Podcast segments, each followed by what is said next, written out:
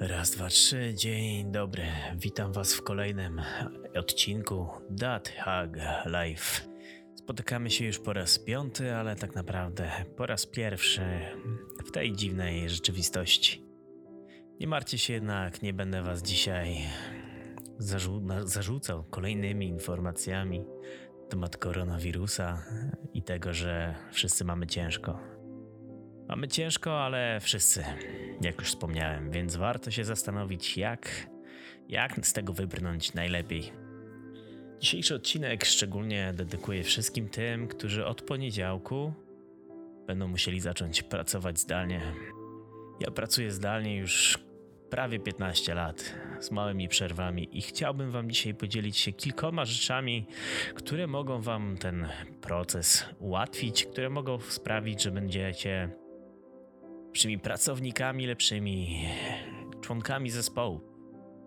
Także zapraszam. Zanim przejdę dalej, weź głęboki wdech i wydech. Wdech i wydech. Praca zdalna to jest tak samo duże ułatwienie, tak samo duży przywilej, jak i ogromna odpowiedzialność. Dlatego moim punktem pierwszym, o którym musisz pamiętać, jest dyscyplina. To jest ten czas, kiedy wszyscy musimy zaufać w sobie nawzajem. A żeby to zrobić, musimy przyjąć pewien poziom dyscypliny. Już teraz, w ten weekend, zanim się zacznie poniedziałek, Włóż sobie warunki do tego, żeby w poniedziałek w domu, w swoim otoczeniu móc funkcjonować efektywnie. Przygotuj sobie godzinę, o której zamierzasz pra zacząć pracę. Ubierz się z samego rana. Ja wiem, że to kusi, wiem, że wiele osób chce mieć z tego frajdę, że może wstać w piżamie i w piżamie pracować. Ale uwierzcie mi, wiem to po sobie i wiem to po wielu innych osobach praca w formie rozrywki, takiej, gdzie czujecie, że nic nie musicie, jest bardzo niebezpieczna. Jest bardzo. Oj, depresyjna bym powiedział. To ubranie się z rana. Nawet nie każe wam ścielić łóżka, słuchajcie. Po prostu się rano ubierzcie, siądźcie do komputerów, do swoich narzędzi pracy i zachowujcie się tak, jakbyście byli w miejscu pracy, bo tak naprawdę jesteście.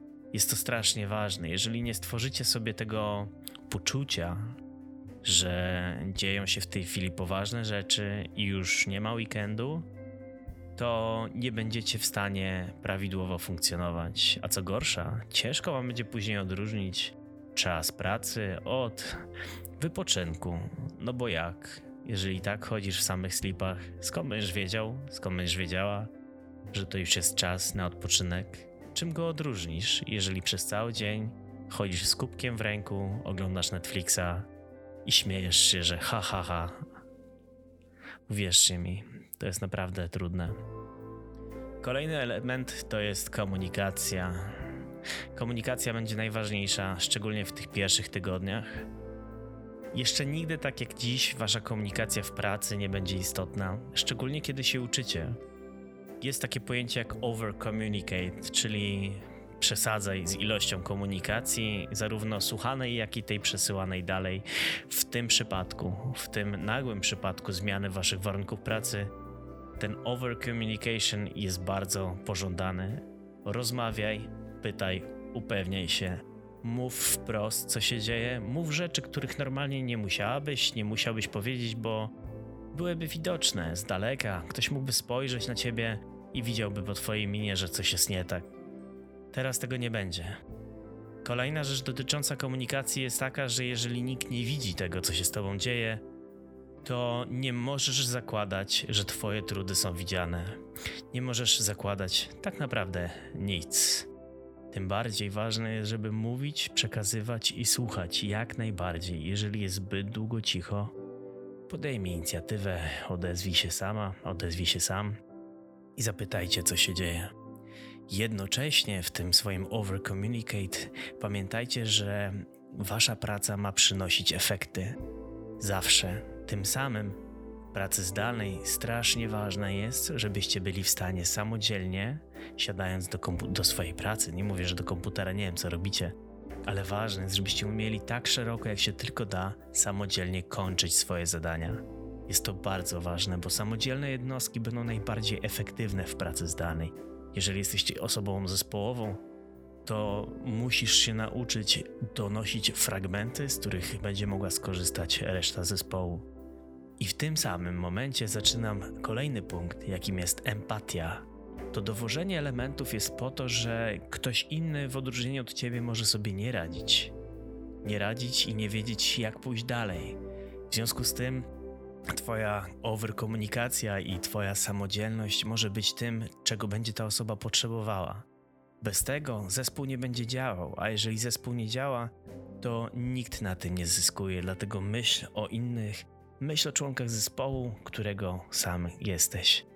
I ostatni punkt na dzisiaj, żeby Was specjalnie nie przemęczać higiena. Moi drodzy, wiem, że wszyscy mówią o myciu rąk, ale ja mam na myśli taką trochę higienę otoczenia, higienę funkcjonowania. Szczególnie w pracy zdalnej jest to ważne, bo bardzo wiele rzeczy wokół będzie Was rozpraszać, bardzo wiele rzeczy wokół będzie żądało Waszej atencji, szczególnie jeżeli w domu nie jesteście sami, będą to, nie wiem, dzieci, rodzina.